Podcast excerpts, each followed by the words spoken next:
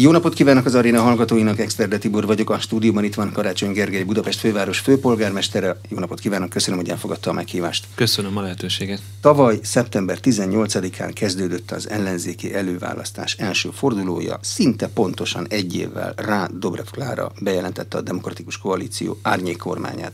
Vége van az együttműködésnek?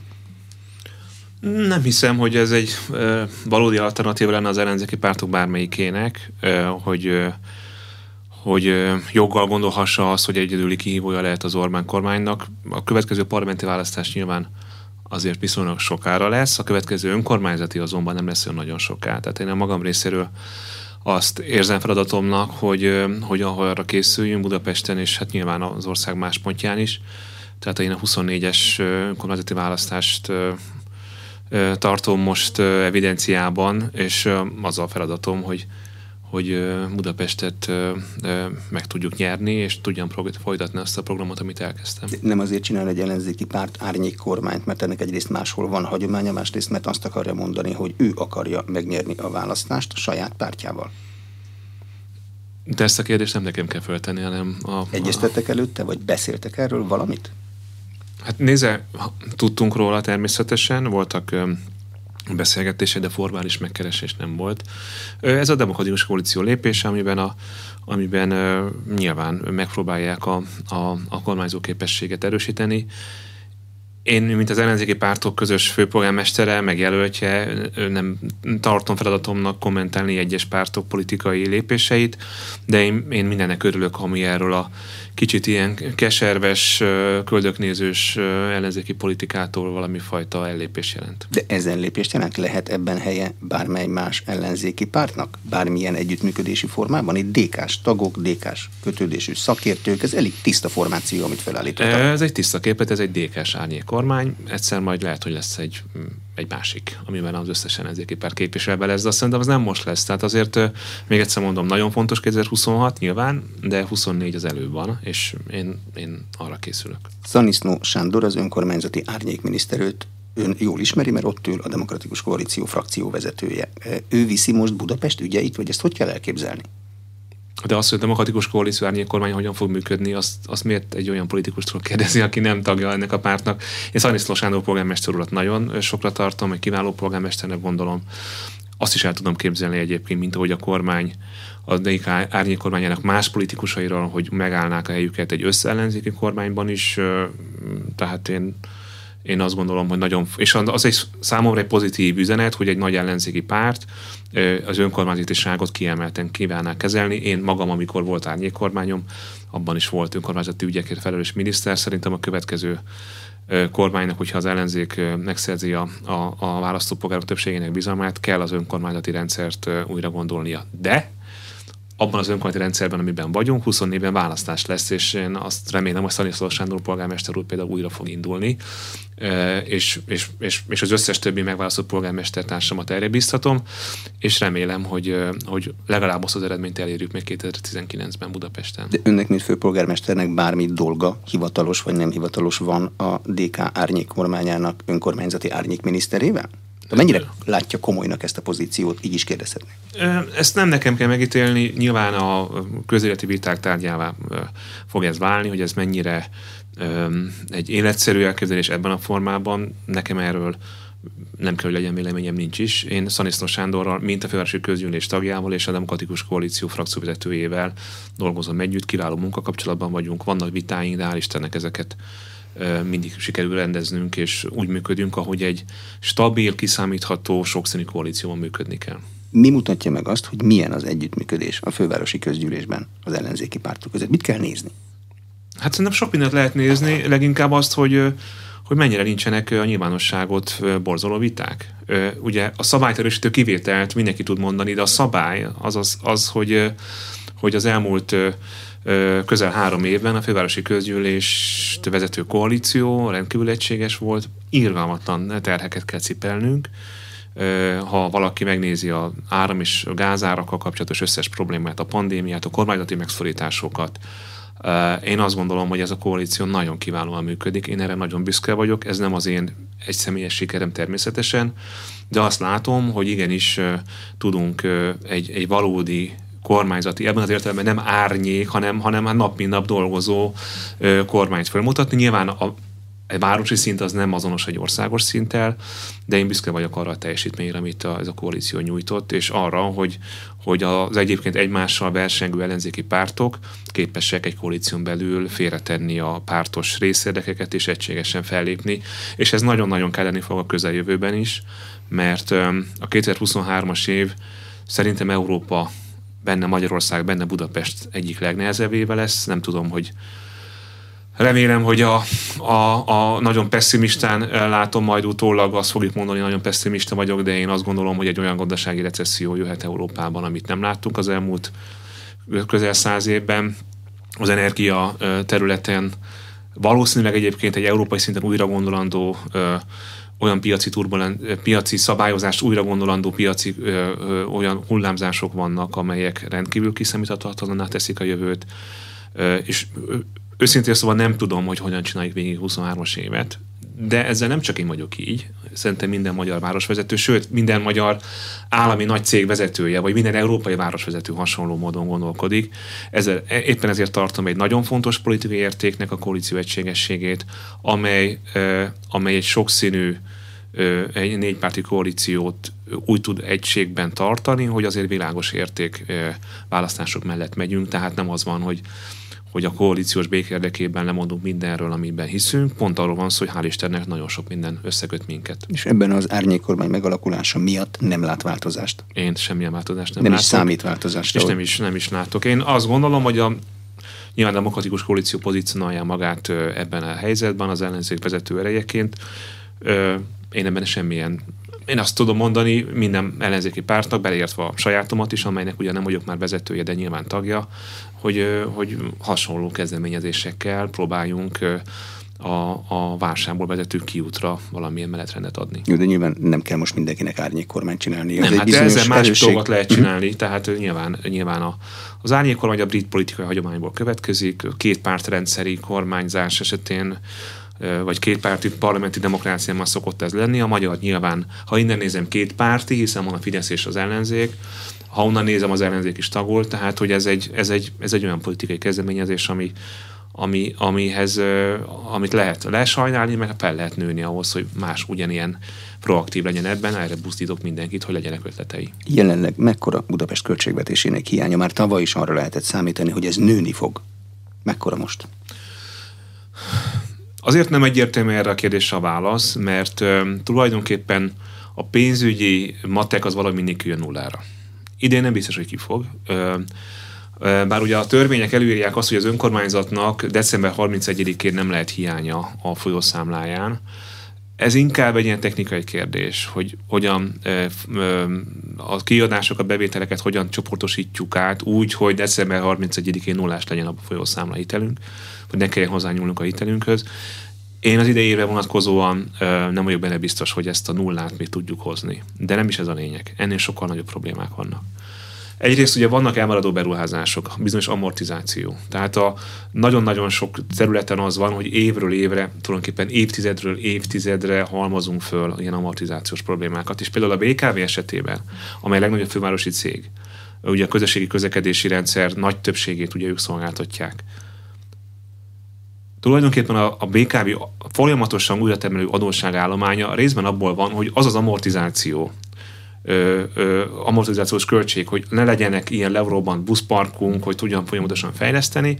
Ezeket, ezek, ezek a cégek soha nem kapták meg az elmúlt években sem, de az azt megelőző évtizedekben sem. Tehát magyarán az adósság összességében a sokkal nagyobb, mint ami pénzügyileg látszik. Ez az adóság ott van a Flórián felüljáró kopó aszfalt rétegében, a népligeti felüljáró borzasztó állapotában, ott van az adóssága a közműhálózat fejlesztésének az elmaradásában, tehát tulajdonképpen, ha onnan nézem, az adósság nem pénzügyileg, hanem műszaki értelemben gigantikus. De van, ami ezek közül konkrétan ráomolhat a fővárosra. A BKV, amióta én az eszemet tudom, ilyen. Aztán a, a szakemberek mindig kiállítják.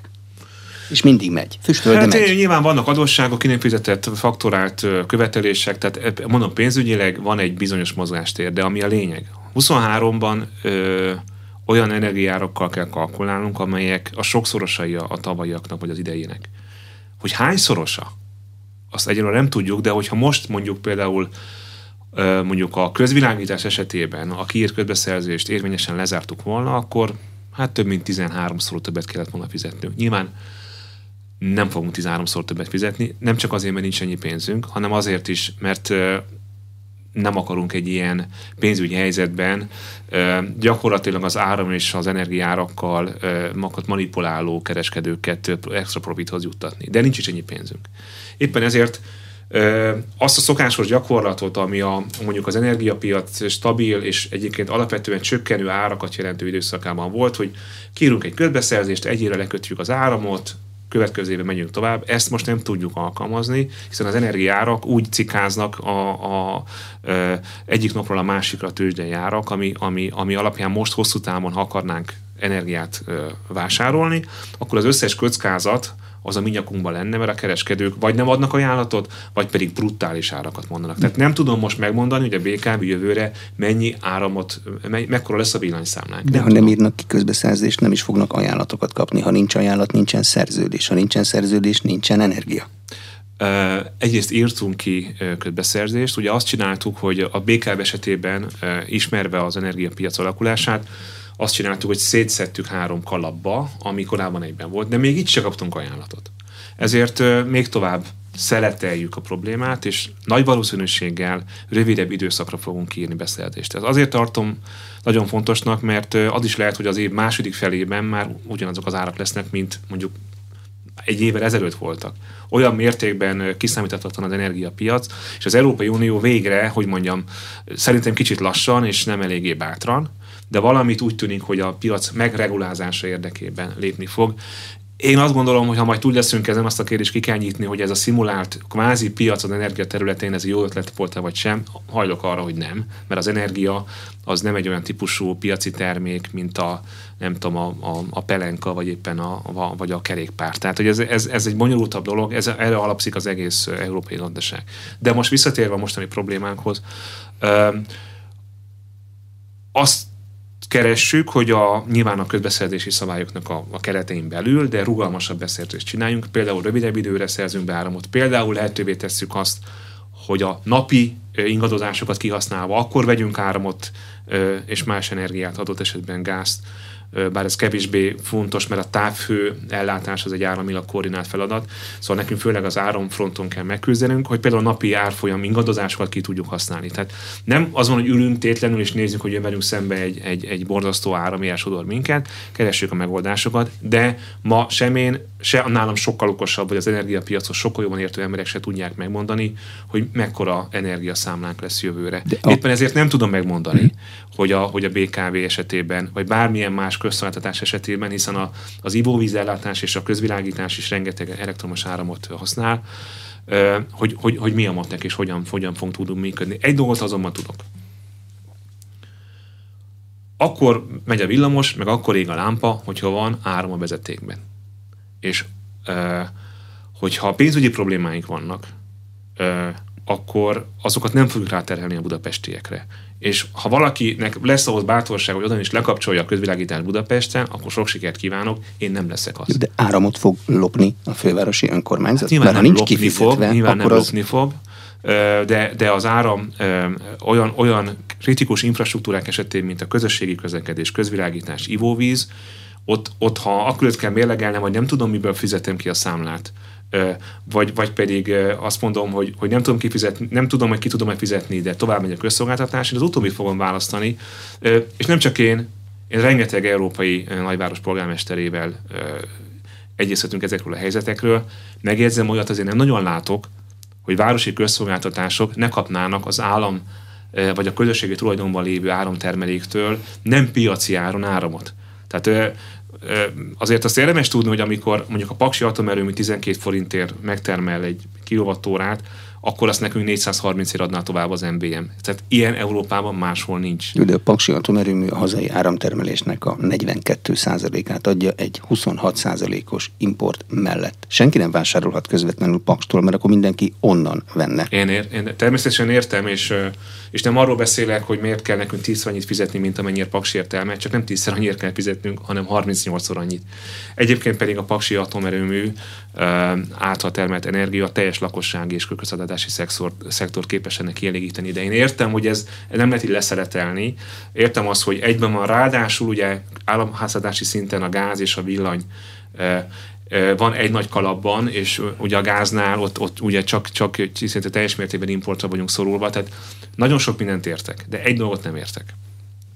Hogy van az, hogy itt vagyunk egy pusztító vihar kellős közepén, ahol nagyon fontos közszolgáltatások vannak az önkormányzatokra bízva, és senki, a kutya nem szól hozzánk, hogy figyeljetek, tanáljunk ki valamit, hogy ezt túléljük. Bocsánat, én nem arról beszélek, hogy ez nem nekem probléma, mint főpolgármester, meg nem a ellenzéki koalíciónak, meg a, az a kérdés, hogy lesz-e Budapesten víz a csapban. Lesz-e közvilágítás? Lesz-e villamos, meg metró? Egy 13-szoros árat nem tudunk kifizetni egy ötszörös árat sem. De a legnagyobb probléma az, hogy nincs kivel beszélni erről. Tehát én éppen most kaptam azt a szomorú hírt, hogy, hogy berlini főpolgármester asszony, aki jött volna közeljövőben Budapestre, hogy megünnepeljük a két város 30 éves testvárosi kapcsolatát, azért mondta le, mert a kancellár összehívta az önkormányzati vezetőket egy energiacsúcsra. Mi eh, Gémesi György polgármester úrral közösen a Magyar Önkormányzatok Szövetsége nevében kezdeményeztünk egy nemzeti energiacsúcsot, ahol az önkormányzatok kaphatnak legalább szakmai segítséget abban, hogy mit kezdjenek ezzel a helyzettel. A fővárosi önkormányzatnak olyan szempontból könnyebb a helyzete, hogy nálunk van olyan típusú szakértelem, ami alapján mondjuk egy ilyen árambeszerzést le tudunk bonyolítani, vélhetően a mai borzasztó energiárakhoz képest viszonylag jó körülmények között. De nekünk meg a másik oldala, ugye a lónak meg az, hogy mi nagyon-nagyon sok energiát használunk, mert nagyon sok embert nehez adunk vizet, meg közvelágítás, meg villamos, meg metrót. De kisebb települési polgármesterek nem tudják, hogy mit kell ebben a helyzetben kezdeni. És nem azért, mert alkalmatlanok, hanem azért, mert ilyen nem volt még soha. És az, hogy a magyar kormány egy szót nem szól a teljes magyar önkormányzati szektorhoz ebben a helyzetben, ez szerintem elfogadhatatlan. Mivel tudnak takarékoskodni? Van közvilágítás, vannak szökőkutyaink, meg ilyesmi. Ezeket lecsavarják? Hát nézze, természetesen azt gondolom, hogy hogy természetesen egyfajta energia józanságra kell törekednünk, hogy ezt Macron elnök fogalmazta, ez egy nagyon jó kifejezés. Tehát, hogy legyünk józanak azzal, hogy, hogy például tudjuk azt, hogy melyik az a közszolgáltatás, ami, ami mondjuk nélkülözhető.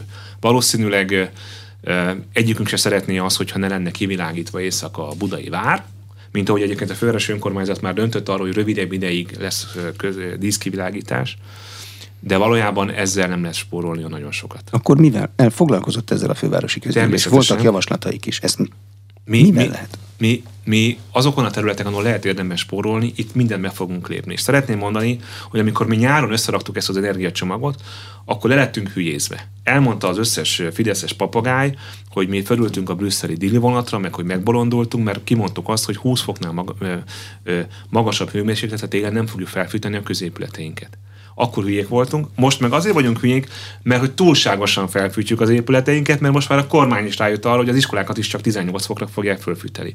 De egymás mellé rakom azt, hogy a főpolgármesteri hivatalban hány négyzetmétert fűtünk, hány napig és hány fokra, meg összerakom azt, hogy a díszkivilágítás hogyan csökkentem meg, esetleg bezárok olyan létesítményeket, amik nem kulcsfontosságúak, ezek nagyon minimális megtakarítást jelentenek ahhoz képest, hogy a metrónak ugyanaz az áram kell. Ritkítani a... nem lehet? lehet? Olyan nincs, hogy a metró nem három percenként jön? Nézze, lehetnek ilyen vészforgatókönyvek. Nyilván egy, jobb az a helyzet, hogy a metró ritkában jár, mint hogy nem jár. Jobb az, hogy a közvilágítás az fél órával rövidebb, mint az, hogy nincs. De ezek nagyon-nagyon rossz forgatókönyvek, és még egyszer mondom, Természetesen városi szinten, önkormányzati szinten lehet ilyen típusú kérdéseket felvetni. Az a kérdés, hogy mikor van egy gazdasági válság, ami jön velünk szembe, infláció van, energiárobbanás van, valószínűleg a munkerőpiacon is nem az lesz a probléma, mint korábban volt, hogy nincs elég munkavállaló, és a munkaerőpiac tulajdonképpen attól szenved, hogy nincs elég munkavállaló. Most fordítva lesz, mert munkanélküliség lesz, belső kereslet vissza fog esni. Ezt a gazdasági válságot, ami most elkülhetetlenül ki fog alakulni, adja jó Isten, hogy ne legyen nagyon mély, és gyorsan túl legyünk rajta. Ezt azzal akarjuk erősíteni, hogy akinek még van munkája, az se tud elmenni, mert a metró az csak 10 percenként jár. Tehát a kritikus ö, infrastruktúrát a városban, mind Budapest, mind az ország érdekében fönn kell tartani. És amikor odajön a szolgáltató lekapcsolni a villanyt, akkor a főpolgármester a testével fogja a főkapcsolót megvédeni? Szóval ezt Még hogy, ez hogy, hogy kell elképzelni? Hát a lakásban, hogyha nem fizetek egy ideig, kijön a szolgáltató, lecsapja, leplombálja, vége. Azért az egy nagyobb lomba, amit a fővárosi közszolgáltatások erre kell rakni, és, és nem szeretnék ezekben a negatív forgatókönyvekben elmélyülni most a nyilvános beszélgetésben. Nyilván készülünk forgatókönyvekre, ahogy az európai nagyvárosok többsége, én látom, van a Eurocities nevű mozgalom, amiben benne van az összes nagyváros, ők is kiadtak ajánlásokat arra, hogy mikor, melyik közszolgáltatást kell lekapcsolni. De ezek nagyon rossz forgatókönyvek, és én azt remélem, hogy nem tartunk itt, az energiaárak az elmúlt időszakban, az elmúlt napokban nagyon jelentős mértékben csökkentek. A nyilván a korábbi borzasztóan irányosan magas árakhoz képest valami fajta realitás felé kezdenek el közelíteni. Aki időt nyer, az életet nyer. Én a legnehezebbnek a következő év első negyedévét, első fél évét látom. Részben a háború vonatkozásai miatt, részben pedig azért, hogy az Európai Unió intézkedései azok, azok letörhetik ezeket az energiárakat, és azt remélem, hogy nem kell azt mérlegelnünk, hogy melyik újunkat vágjuk le. Hol vannak a forgatókönyvben a fürdők, az uszodák, a színházak, a kulturális létesítmények, meg a műjég? Benne vannak-e? Természetesen benne vannak, csak tényleg azt kell látni, hogy ha a főváros bezárja az összes színházát, azzal nem vagyok nagyon beljebb. Nem lesz színház, de de a, a, nem akarok, tehát nagyságrendikkel azt tudom mondani, hogy nagyjából az összes fővárosi színház energia igénye az nagyjából egy napi közvilágítás. Tehát ezek nincsenek, ezek nincsenek pariban egymással. Több a kára, mint a haszna? Hát Vagy semmi haszna nem volna? Nem oldja meg a problémát, viszont létrehoz egy másikat. Ezért én a magam részéről inkább arra készülök, hogy próbáljunk meg mindent föntartani.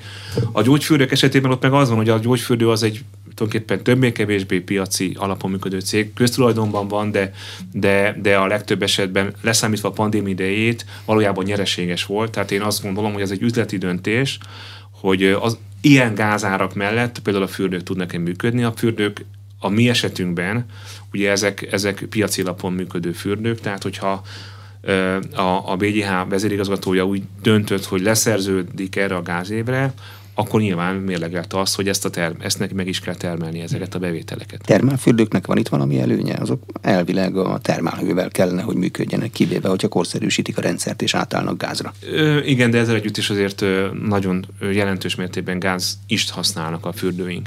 Szóval azt akarom csak mondani, hogy az elmúlt időszakban bejárt a, a sajtót számos hír, hogy bizonyos településeken bizonyos közszolgáltatásokat bezárnak. Én azt gondolom, hogy ezek a döntések nem, meg, nem megkérdezve ezeknek a hátterét és bárkinek a bölcsességét megkérdőjelezni. Ez inkább szólt egyfajta, és ilyen szempontból mélységesen egyetértek vele, inkább szólt annak, hogy világossá tegyük a lakosság előtt, hogy mi jön szemben, mert igazából az a probléma, hogy a magyar lakossággal szerintem nincs olyan őszinte párbeszéd az előttünk lévő kihívások, előttünk lévő kihívásokról, mint amit én látok más országokban. És nem arról van szó, hogy sokkolni kell az embereket, de hát fel kell készíteni arra, hogy egy csomó mindent nem látunk előre. Például valószínűleg lesz karácsonyi díszkivilágítás Budapesten ebben a, ezen, a, ezen az időszakon is, ezen a télen is de biztos, hogy a lehető legszimbolikusabb lesz. És nem azért, hogy elvegyük az emberek kedvét attól, hogy átéljük az advent örömét, csak nem szeretném arra kondicionálni, arra, arra hogy is mondjam, abba az irányba vinni az emberek gondolkodását, hogy hát persze kicsit nehéz lesz, de majd valót túléljük. Nem biztos, hogy túléljük. Az állam elkezdett magán is spórolni elbocsátások, cégösszevonások vannak fővárosi közgyűlésnél, főváros cégeinél. Kell ilyesmire számítani? Hát a főváros ugye a BKM létrehozásával meglépett egy, egy nagyon-nagyon komoly lépést. Gyakorlatilag az elmúlt 30 év legnagyobb cég összevonását csináltuk meg, megszüntettünk több tucat igazgatói helyet, középvezető helyet, és a BKM működése abszolút sikertörténet. Tehát ott, ahol, ahol csak a politikának fáj, ott mi nagyon szívesen spórolunk. de a költségeink túlnyomó többsége nem olyan, amit meg lehet spórolni. Nem tudok spórolni azon, hogy mennyi pénzt költök mondjuk arra, hogy a buszokat megtankoljam. Nem beszélve arról, hogy a mostani helyzetben az ársapka csak a lakossági felhasználókra vonatkozik, ezáltal tulajdonképpen az egyéni közlekedés, autóközlekedés preferáljuk a közösségi közlekedéssel szemben, amit én nem tartok egy, egy jó iránynak. Azon nem tudok spórolni, a buszvezetők bérén nem tudok spórolni, az áramszámlán nem tudok spórolni, mert nem tudom lecserélni holnapra az összes metrót korszerűbbre, ami kevesebb energiát fogyaszt. Tehát itt, itt vannak olyan költségeink, amelyek fixek, abban az értelemben, hogy a legjobb szándéka se tudom őket leszorítani, és abban az értelemben pedig nem fixek, hogy az energiárak robbanása miatt a csillagos ég a határ. Szeptember 5-től iskolakezdéstől új parkolási rendszer van Budapesten. Ez egységes és természetesen drágább is. Ennek a további fejlesztése, ez napi renden van? Ö, igen, ö, hiszen ez egy macska játék. Hogyha egy kerületben bevezetik a parkolást, akkor ott megszűnnek azok a problémák, hogy gyakorlatilag P parkolóként használjuk a közterületet, és a helyben lakók nagyon boldogak, és azok az autók, akik eddig P parkolás végeztek, átmennek a Szomszéd. az utca túloldalára. Ezért az utca túloldalán is a lakosok azt szeretnék, hogyha fizetősövezetbe tartoznának. Ez egy egyfelől természetes folyamat, másrészt nyilván nagyon sok veszültsége jár, meg sok konfliktussal, sokan ezt teljes joggal nem szeretik. Viszont ha valaki elmegy Bécsbe, vagy bármelyik hozzánk hasonló mértékű nagyvárosban, akkor gyakorlatilag ezekben a városokban szinte mindenhol fizetősövezet van. Uh, ahogy megléptük most ezt, a, ezt az új rendszert, és bevontuk egyébként új területeket is, hiszen ennek a, a mostani új rendszernek része az, hogy bizonyos városrészeken újabb uh, voltak, már jelentkeztek a kerületek, és pártállástól függetlenül, uh, hogy újabb uh, zónákat szeretnének kialakítani. E, van egy pont, amikor elérjük azt a, azt a szintet, amikor már ez, ez, ez nem racionális, de most természetesen vizsgáljuk. Jogszabály írja elő, hogy milyen típusú úgynevezett telítettség van egy, egy, egy városrészben, és hogyha azt azt, azt látjuk, hogy van annyi parkolóautó, amennyi a jogszabálynak megfelel, akkor gyakorlatilag nem szoktunk mérlegelni, és a kerületi kéréseknek megfelelően ezeket az új zónákat kijelöljük. De egy dolgot szeretnék elmondani, két dolgot szeretnék elmondani ez az új rendszer kapcsán. Egyrészt, a parkolási bevételek, hogy mondjam, egy klasszikus idéznék, történetileg úgy alakult, a parkolási bevételek a kerületek bevételét gazdagítják. A fővárosnak ebből minimális bevétele van. Van valamennyi, de tényleg eltörpül ahhoz képest, nagyjából olyan 20, szerintem most már 30 milliárd az éves bevétel, ennek nagyjából az 1-2 százaléka van a fővárosnál. Ez az egyik, amit akartam mondani. A másik, ezt a rendszert nem a baloldali képviselők szavazták, hanem szinte minden fideszes polgármester is, hiszen az ő kéréseik is benne voltak ezekben a csomagokban. Tehát ezt megtekintsük, lehet ezt a rendszert bírálni, lehet erre a rendszer azt mondani, hogy jó vagy rossz, ez egy, ez egy szakmai alapon megvívható vita, csak én attól kapok már bocsánat ajbérzést, amikor azt hallom, hogy a főváros, amely rosszul gazdálkodik, megsarcolja az autósokat, miközben a fővárosnak ebből nincs pénze, és a fideszes képviselők is megszavazták. Lakossági parkolási engedélyek rendszere az a jövőben, ha jól tudom, itt kerületenként teljesen változó, hogy egy háztartásonként hány autó, mennyi az első díja, mennyi a második autódíja, de amikor meghatározták, még nem volt ekkora infláció. Most mire készüljünk? Ez egy nagyon-nagyon fontos kérdés, és bemutat, és ráhívja, felhívja a figyelmet arra, hogy van az a probléma, hogy, hogy a főváros csak az egyik szereplő a fővárosi parkolási rendszerben. Nem szeretném azt rácsotot kelteni, hogy a, meg akarom rövidíteni a kerületek bevételeit a parkolási bevételek kapcsán, csak elmondom azt, hogy a nyugat-európai nagyvárosokban vagy általában a világ nagyvárosaiban az a szisztéma, hogy a parkolást a főváros üzemelteti, ott is, ahol kerületek vannak, egységes rendszerben, ő szab, szabja meg az összes szabályt, és a bevétel pedig a közösségi közlekedés finanszírozására használják. Mi egy keretszabályt tudunk alkotni, de például a helyben lakók kedvezményes parkolását a kerületi jogszabályok szabályozzák. A szakmai körökben teljesen egyértelműen az a, az a vélekedés, hogy nem szabad teljes mértékben ingyenesé tenni a helyben lakók parkolását, mert ezáltal egy nagyon fontos tulajdonképpen közjószág, vagy közvagyon, a közterület van egy nagyon alacsony díjon bérbeadva. De ezzel együtt is ez egy, ez egy, ez egy, ez egy szokás, ami kialakult az elmúlt években, van egy lakossági elvárás ezzel kapcsolatosan, és a kerületi vezetések különböző mértékben gondolják ezt a szabályt újra gondolni vagy megváltoztatni. Én örülök, az, örülök annak, hogy vannak olyan kerületek, amik ezt a kérdést fölvették, és nyilván nem irreálisan magas árat szeretnének szabni a kerület a helyben lakók parkolásához, de egy valamelyes magasabb díjat, amitől azt várjuk, hogy a parkolóautók egy kisebbik része talán kevésbé fogja már használni a közterületet.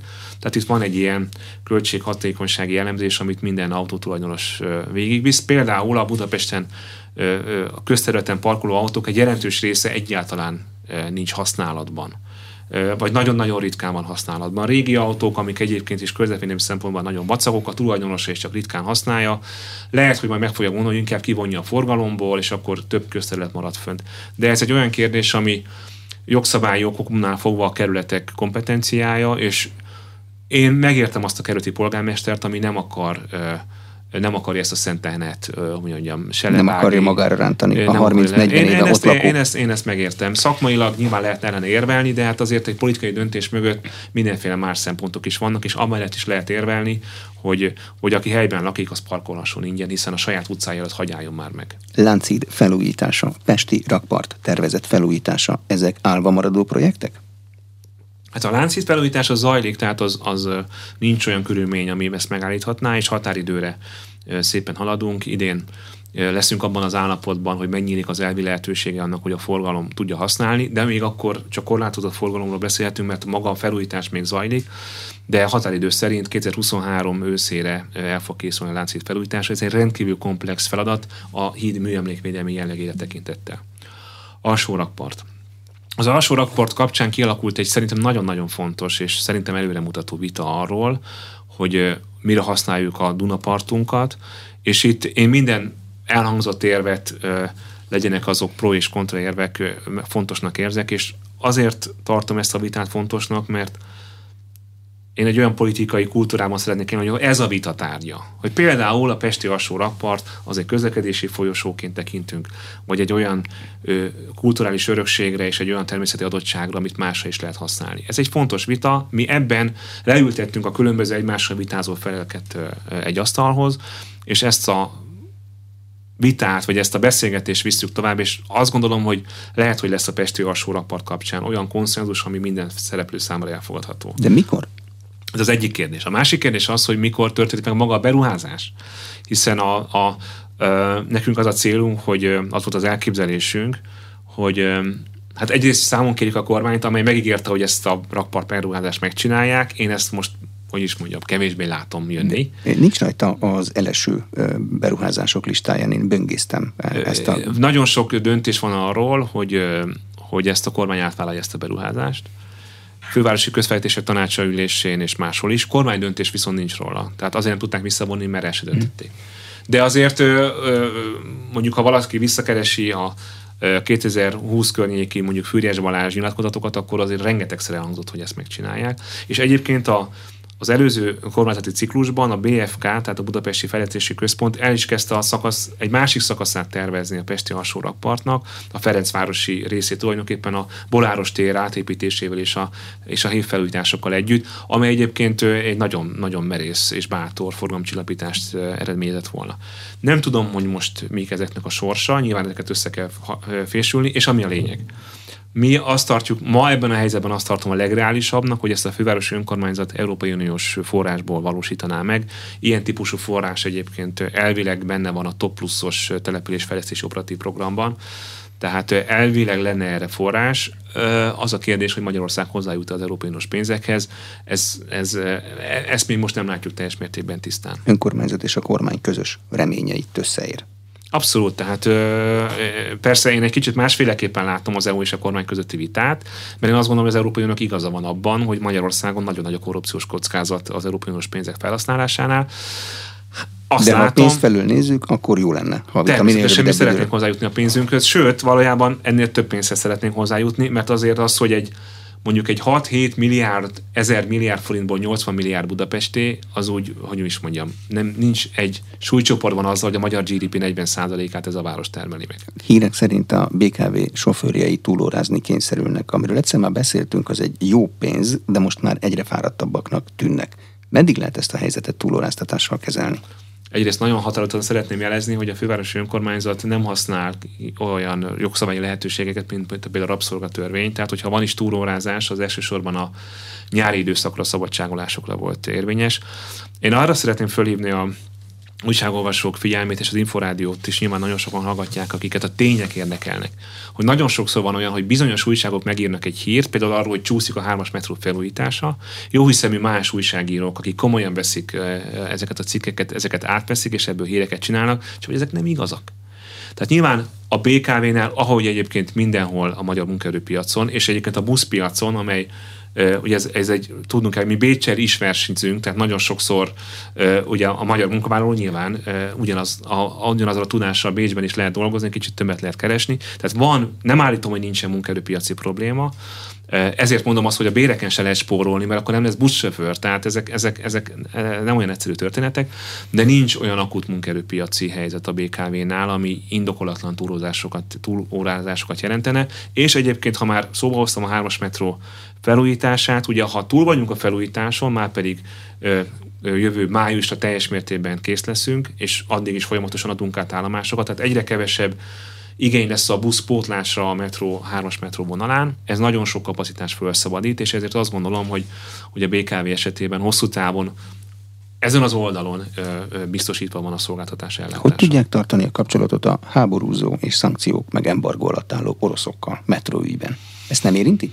Hát nagyon nehezen, de érinti, érinti, bár most éppen megoldódott egy, egy, egy, egy műszaki ellátási probléma. De az igazi probléma az az, hogy amikor nem volt háború, akkor is nagyon nehezen tudtunk bizonyos szempontokat érvényesíteni. Például több, több 10 milliárd, 10 milliárd forintot meghaladó ködbérigénye van ma a fővárosnak az orosz beszállító felé, amelyet, hát hogy mondjam, fülebotját nem mozdítja a, az orosz partner ezzel kapcsolatosan de ma azt látom, hogy a napi működést befolyásoló fennakadást a háborús helyzet sem okoz a hármas metró esetében. Tehát érkezik alkatrész, érkezik karbantartás. Kicsit nehezebben, kicsit lassabban, kicsit talán nem pont ugyanaz, amit gondoltunk, de egyenlőre olyan típusú fennakadás, ami az, az utasok számára érzékelhető, szolgáltatás vesztés jelentene, ilyet nem látunk. De klimatizáláshoz fúrni a kocsit továbbra se lehet, mert akkor az egy új helyzet lenne. Igen, igen.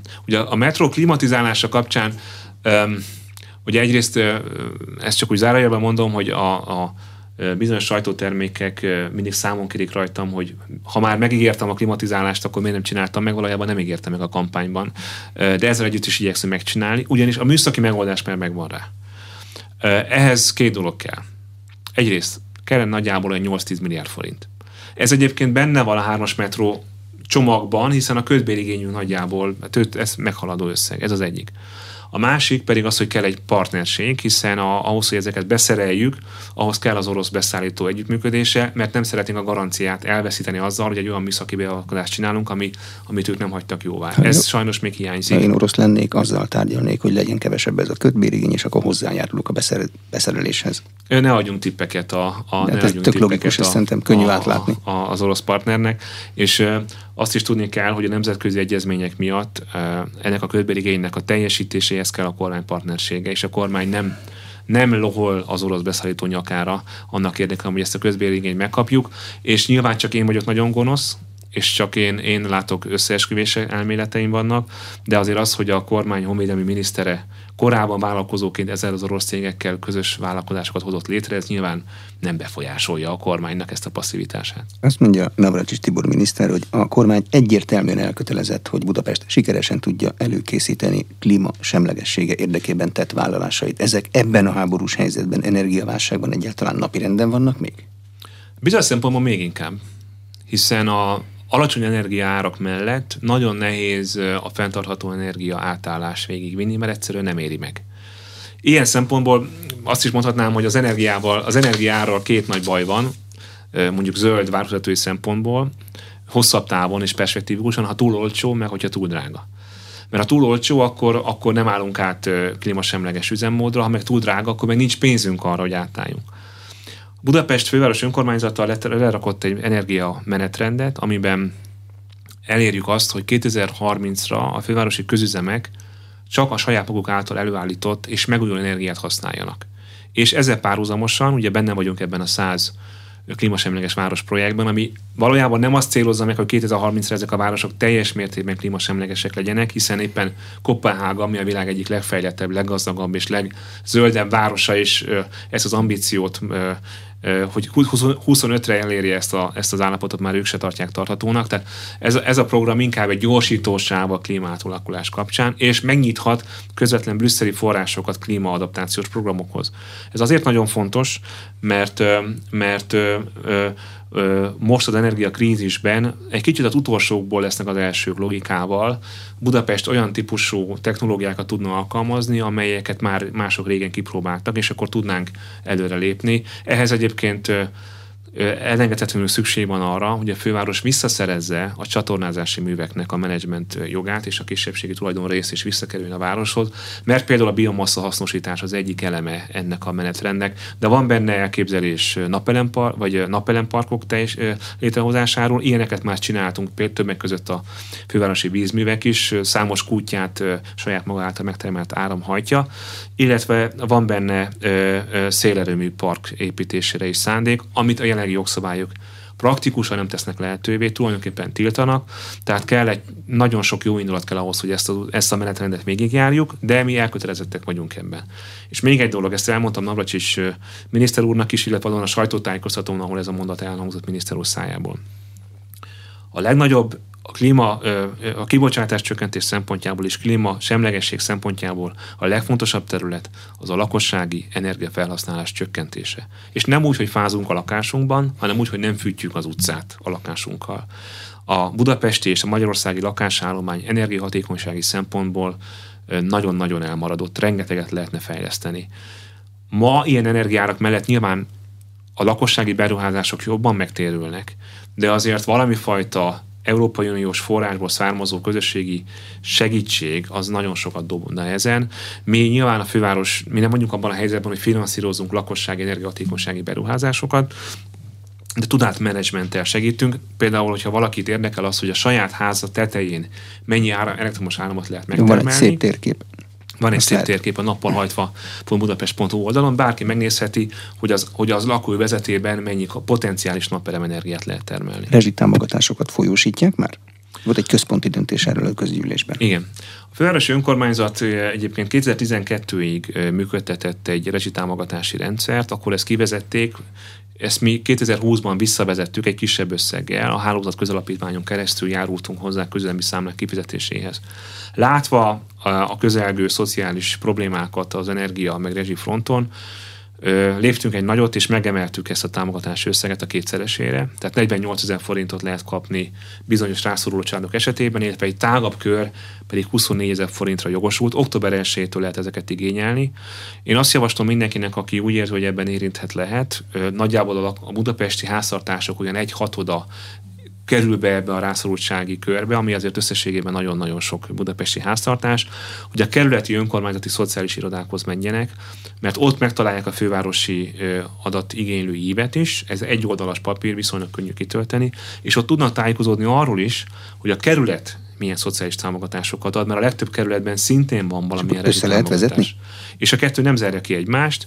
Nagy valószínűséggel a, a célcsoportok nem teljesen átfedőek, tehát lehet, hogy valaki az egyik támogatásra jogosult, a másikra nem, de azt gondolom, hogy a többség, a, a, aki jogosult valamelyikre, valószínűleg mind a kettőre jogosult, és a kettő együtt már szerintem komoly segítséget jelenthet. Visszatérve a kormány listájához, a Gubacsi vasúti híd kivitelezését azt levették, és a sajtóhírekben a hévekkel is volt egy ilyen lehetőség, de ezt a héveket én megint nem látom ezen a listán. A hévekről tud valamit? Az állami. Én azt gondolom, hogy ezt a listát tekintsünk abban az értelemben ne véleges állapotnak, hogy önmagában az, hogy valami ezen a listán nincs rajta, Akkor az nem azt jelenti, hogy, hogy eddig. Igen, igen. Nézze, nekem sok vidám van a kormányval, de mindig tartottam magamat ahhoz, hogy a kormány belső szervezeti kérdéseiben nem nyilvánítok véleményt, mert végülis a fővárosi önkormányzat is a maga alakítja ki a maga struktúráját, és, és azt gondolom, hogy ez, ez, egy, ez, egy, ez, egy, ez egy szervezési kérdés.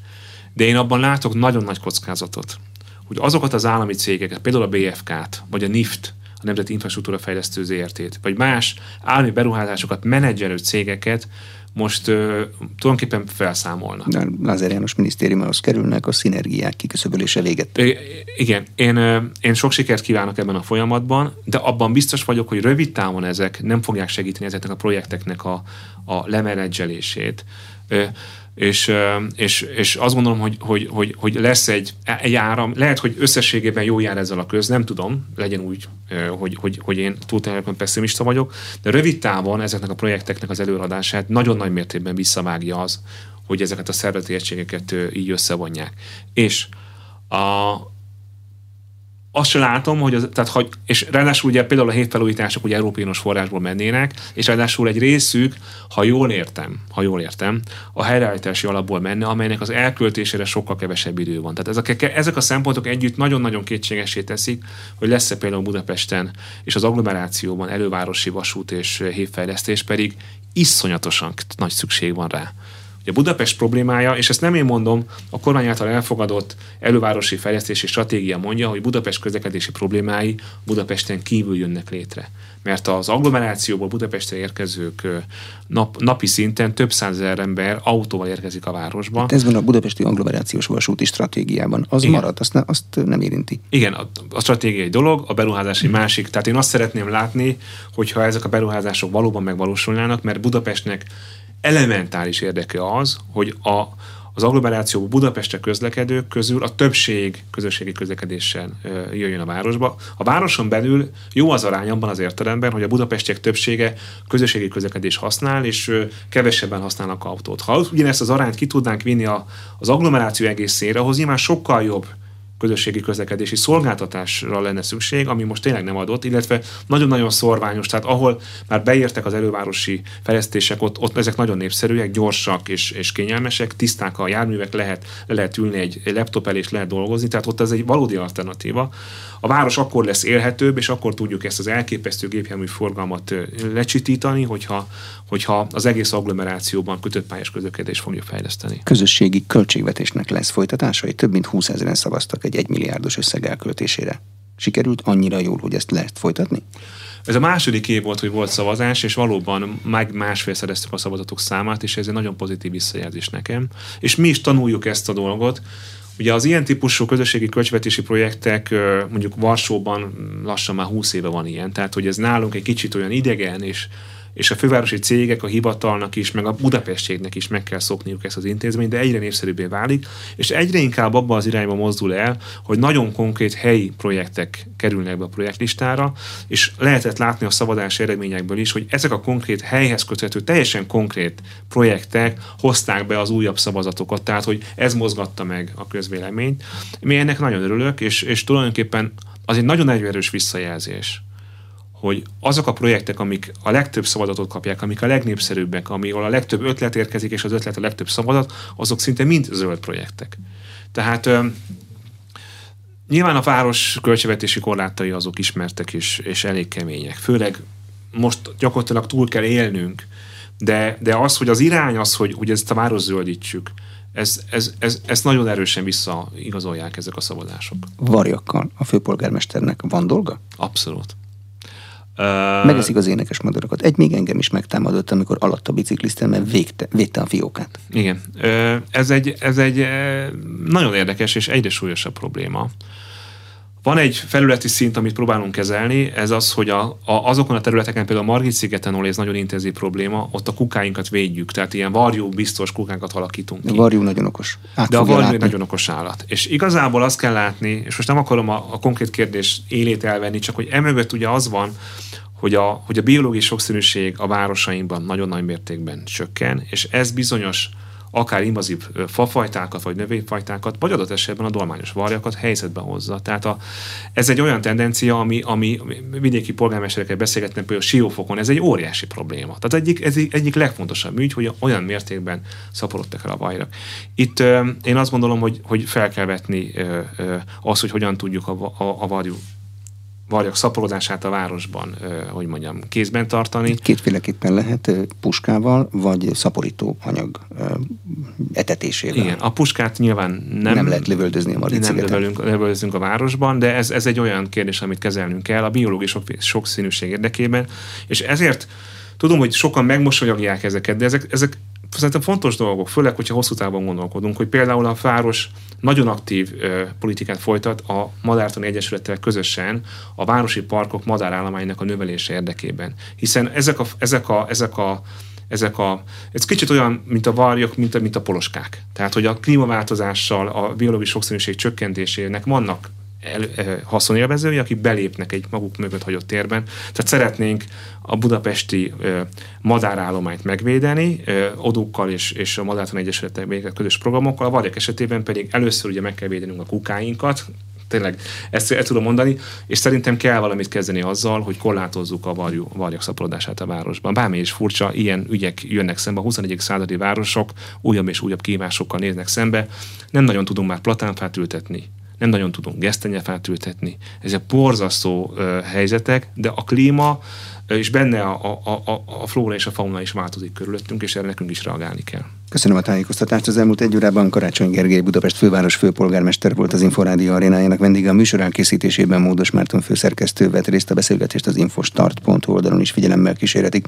Ha érdekesnek találtak ezt a beszélgetést, kérem, iratkozzanak fel az Inforádió YouTube csatornájára. Köszönöm a figyelmet, Exterde Tibor vagyok.